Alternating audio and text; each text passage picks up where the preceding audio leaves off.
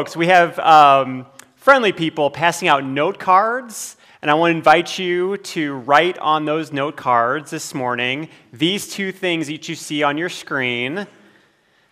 So, we're going to start with some crowdsourcing for the message this morning. The first one is name one characteristic of prayer. So, you can fill in the blank. Prayer is what is prayer? Write down one characteristic. You can do this with friends if you want to uh, you know, co create, that's fine. And number two, name one benefit that you have experienced from prayer. I'm a, I feel like I'm a little echoey, Jen, maybe. I don't know. We'll just, we'll keep working on that. Um, so go, yeah, write those down. And then when you're, as soon as you're done, pass them to the aisles, to those friendly faces who will pick them up, and they'll bring them up to me, and we'll read some and see what we come up with. All right, let me read some. Prayer is connecting. Prayer is stressful. Okay? Yeah? Uh, prayer is grateful. Prayer is intimate, personal, non linear. Prayer is talking to God. All right? Prayer is tuning into God's Spirit. Prayer is reflection. Prayer is foundational. Ooh, the philosophical answer. Love it. Prayer is calming. Oh, another one calming. Prayer is communication. Prayer is meditative. Another one, prayer is meditative. All right. Prayer is connecting to God. Very good. I love these. Connecting, another one. All right. Okay, let's go with number two now benefits. What, how, how have we benefited from prayer? Uh, calmness, uh, a sense of connection to God, peace from God, uh, acceptance, contentment, peace, peace, peace, humility, and calm. Wow, bonus. Good work. Three stars. Um, I feel like I can face what is ahead. Profound. Gratitude, feeling calm. Another one, calm. Okayness. I love a sense of okayness. I love it. Yeah. Uh, answers to life's problems, reassurance, belief, acceptance, and peace. All right. If I didn't get to yours, I'm sorry, but these are great. Okay. So um, I did not know for certain if we would come up with this, but I did title my talk Peace Through Prayer. Um, and so, well done, everybody. It was like a magic show where the, yeah. My job is to get you to guess the thing I've already prepared, and you did. Voila. Um, yeah, so we have been in a teaching series on seeking God's peace, and today we're going to talk about peace through prayer. One of, certainly, one of the many, many benefits that I've received, and apparently many of us have received through prayer. Um, we're going to read, though, a story that has uh, a number of tensions related to peace. It comes from uh, the final week of Jesus' life. He is with some friends and he is praying. And we're going to look at this story. It comes from chapter 14 in the book of Mark. They went to a place called Gethsemane. And Jesus said to his disciples, Sit here while I pray. He took with him Peter and James and John and began to be distressed and agitated. And he said to them, I am deeply grieved even to death. Remain here and keep awake. And going a little further, he threw himself on the ground and prayed that if it were possible, the hour might pass from him. He said, Abba, Father, for you all things are possible. Remove this cup from me. Yet not what I want, but what you want. He came and found them sleeping. And he said to Peter, Simon, are you asleep? Could you not keep awake one hour? Keep awake and pray that you may not come into the time of trial. The spirit indeed is willing, but the flesh is weak. And again he went away and prayed, saying the same words. And once more he came and found them sleeping, for their eyes were very heavy, and they did not know what to say to him. He came a third time and said to them, Are you still sleeping and taking your rest? Enough! The hour has come. The Son of Man is betrayed into the hands of sinners. Get up, let us be going. See, my betrayer is at hand. Whew, okay. The first detail of our story sets the scene. They go to a place called Gethsemane, and it is a garden, it's a park much like we might experience a state park or a natural, uh, or sorry, excuse me, a national park, right? A place of natural beauty that is, seems to be one of Jesus' favorite places to go. So he goes there a couple different times in the stories as we read them in the New Testament. Uh, the Bible interpreters, many, many Bible interpreters, by the way, point out that this makes a tidy bookend with the Garden of Eden that opens the Bible. And here we have Jesus at his climactic moment of his life back in a garden praying. In this moment, Jesus anticipates what is to come and is not good. He's going to face his suffering, his arrest, his crucifixion, his death. And he is understandably very, very distressed by it. In fact, we get a lot of emotional, emotion laden phrases that Mark gives us in the writing. Okay, so we hear it is on the screen. Jesus is distressed and agitated. He tells his disciples, I am deeply grieved even to death. And he throws himself on the ground. This is not the calm and composed Jesus, the Jesus walking on water, the Jesus who's all in control. This is Jesus in a pretty messed up state, on the ground, like fetal position, on the ground, telling God, I don't want this. Take it away from me. It's a pretty intense image, isn't it, of Jesus? Very raw, very human. That phrase, even to death, it makes me think of the book of Jonah, where Jonah tells God, I'm angry enough to die. and it's kind of funny when Jonah says that um, in that, that particular story. But here, Jesus is grieved. I am deeply grieved, even to death.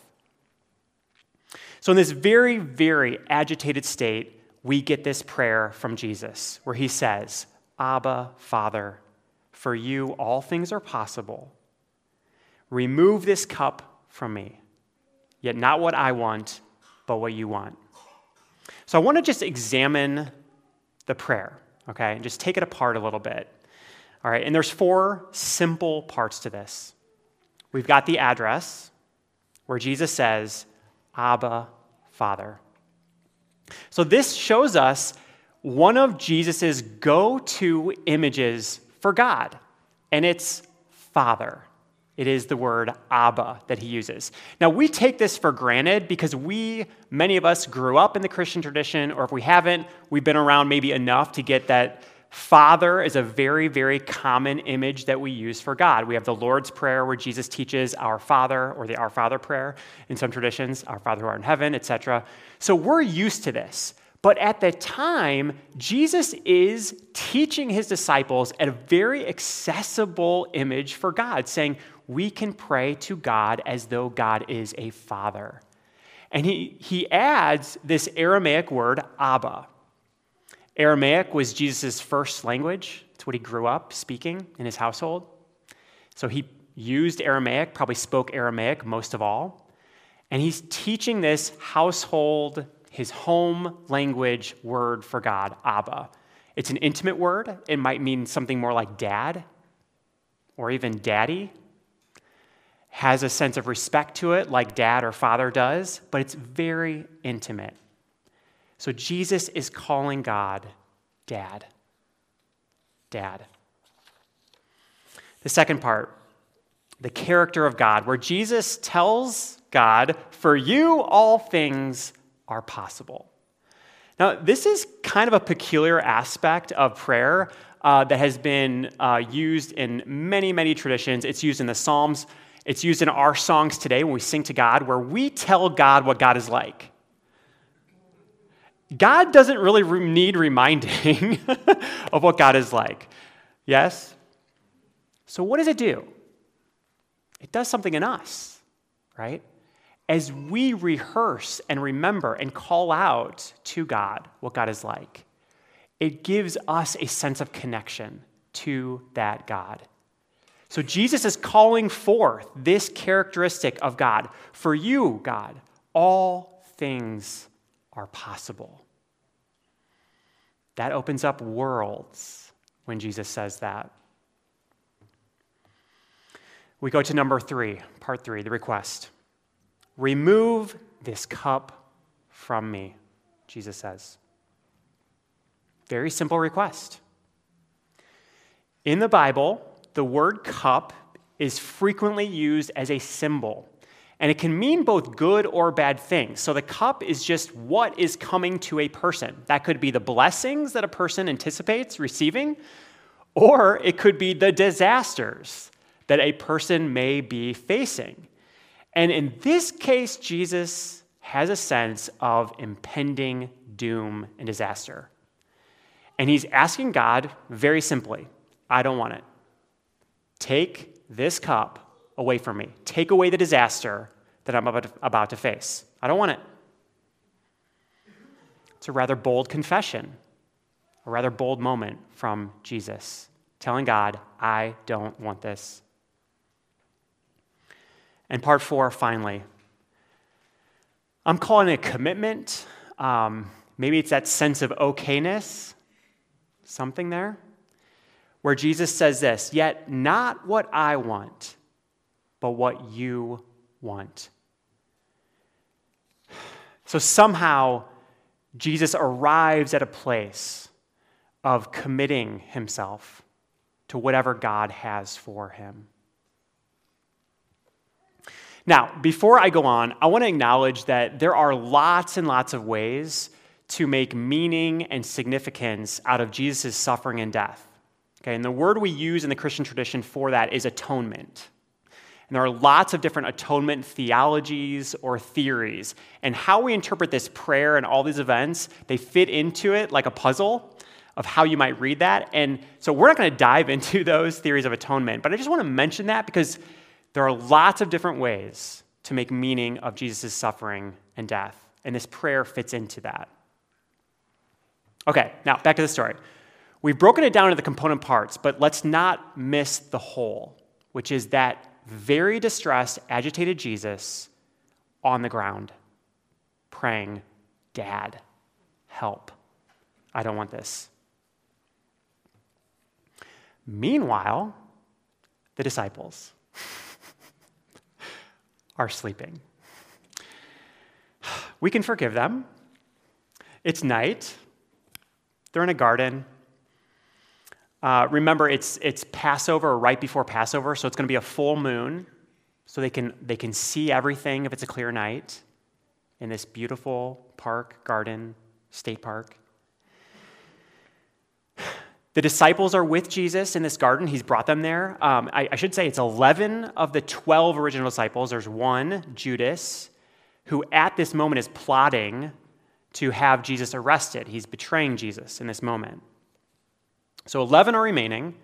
And then Jesus brings with him three deeper into the garden area. So Peter, James, and John come with him. And the staging of this is kind of interesting, right? So they all go together to the garden. Eight of them are kind of over yonder. Three of them are kind of near him or near ish. And then he's a little bit ways over here. And I have this sense, like, as we picture this, we almost need a, a, director, right, of a play to kind of map this out for us. But it feels like we can see in the staging the tension of whether or not Jesus wants other people with him or not or the sense of what would even be helpful or appropriate for the disciples to witness in this moment. um, I don't know if you can relate to this, but maybe you've had those moments where you're just in a very, very raw emotional state and you're not sure if you want other people with you or not. I've certainly had those moments. Um, like people can be very, very comforting, but if I'm like really, really raw, like I don't want anyone to see that. like that's just me, you know. I need to be in the basement doing push-ups until I collapse, you know, or whatever. Um, yeah, there you go. That's my image what I do when I'm stressed. Um, you know, and so, but that tension, right, of Jesus with his disciples, does he want them with him? Does he not? I don't know if you remember, um, like when the, the pandemic shutdown was just starting to happen. So I don't know if it's too early to talk about that. but like two years ago, I was thinking about this. Like there were some very, very intense emotions there when we didn't know quite what was happening. Early in the shutdown, schools are shut down, work shut down we don't know what we're doing for church. I felt very agitated and distressed, to use those words from our story.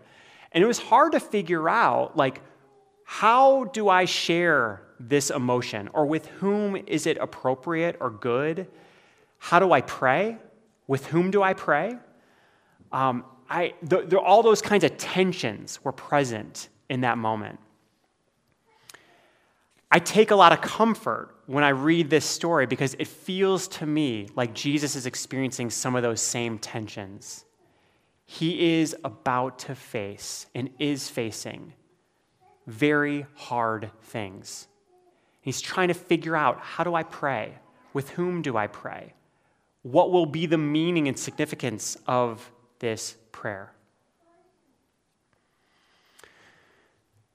Okay, here's my question to what degree does Jesus experience God's peace through this prayer? I don't think it's so straightforward, is it? On the one hand, there's not a lot to feel peaceful about.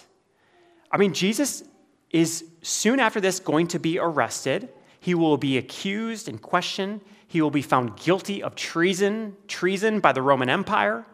He will be beaten and tortured by Roman soldiers, crucified on the cross publicly, and he will die.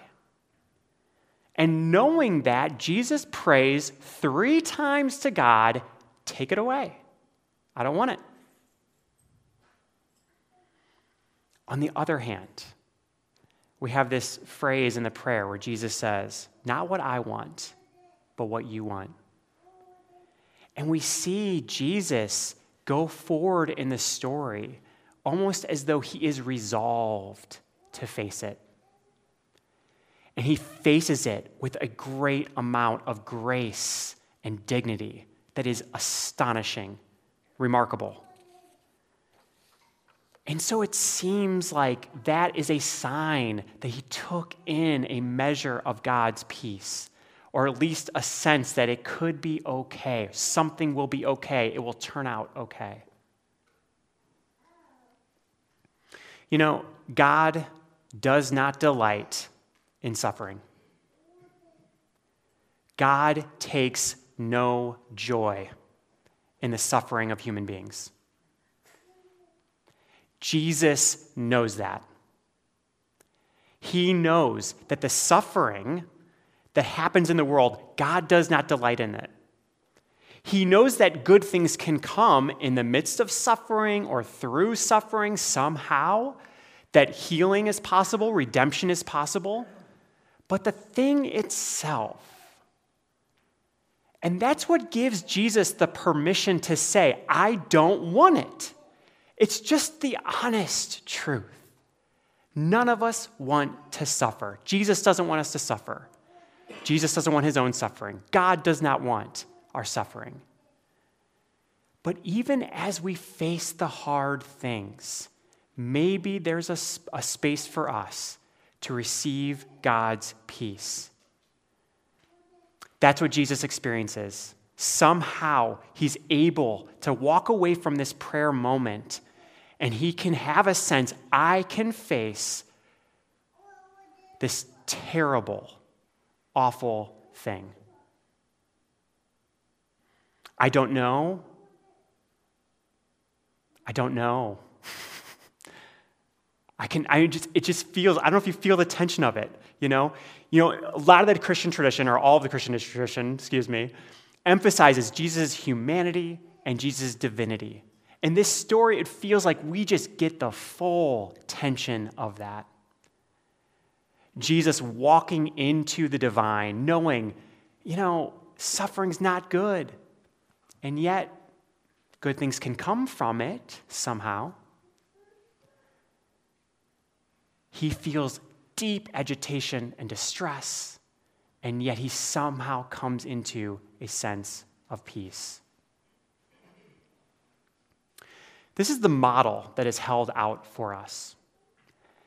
As we face awful, terrible things, we can come into prayer. We can bring others with us. However comfortable we are, maybe we need a little distance, maybe they're right there with us. We can be honest with ourselves and tell God the truth. We don't want it. We don't want the hard things we face. That's real. That's all we've got is the truth. And sometimes our emotions, those raw emotions, they are telling us the truth. And we've got to listen to them. It's wisdom in our bodies. We start there and we see where it goes. Sometimes I think we can arrive at that place of peace and resolve. Sometimes it might take many times of prayer. We don't know, though, unless we try. That's an invitation for us. So I want to take a couple minutes and we're going to try it. Um, I know we're in a very public setting, obviously, so I don't expect us to get into that place. But I wonder if we can just take a little bit of space to name any hard thing we want to name before God to try to tap in a little bit of that honesty within ourselves. What is it we want to ask God? What is it we want to tell God about those hard things? And let's see where it goes. Loving God. Uh, we'll borrow Jesus' image this morning and just say, Abba. God with us. Would you give us that honesty of Jesus this morning and help us to name before you what we want, whatever hard things we're facing? Help us and give us courage to pray through that.